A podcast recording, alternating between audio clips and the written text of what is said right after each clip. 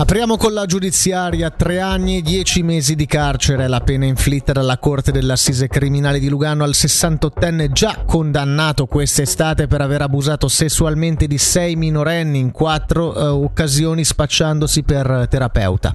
Come riporta il C D T, si attendeva però una nuova perizia psichiatrica per commisurare la pena.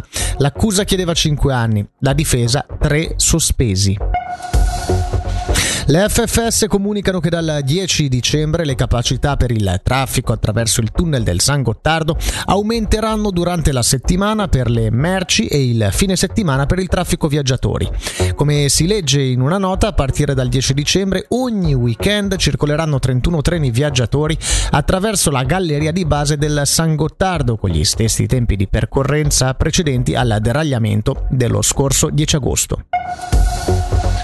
Mi sono mancati stimoli e soddisfazioni. Alle comunali di aprile duemilaventiquattro Rupen Nacaroglu non si ripresenterà né per il municipio né per il consiglio comunale, lo riporta il C D T. Quello del capogruppo non è l'unico addio in casa P L R, oltre a lui non si ripresenteranno, salvo ripensamenti, nemmeno Fulvio Pelli, Ferruccio Unterner, Giovanna Viscardi, Urs Lüchinger e Morena Ferrari Gamba.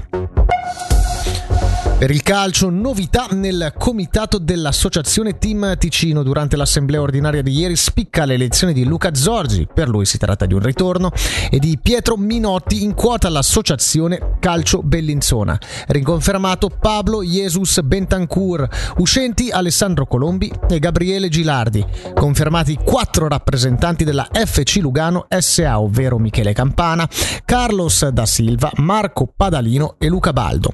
Riconfermato il rappresentante della F T C, Silvano Beretta.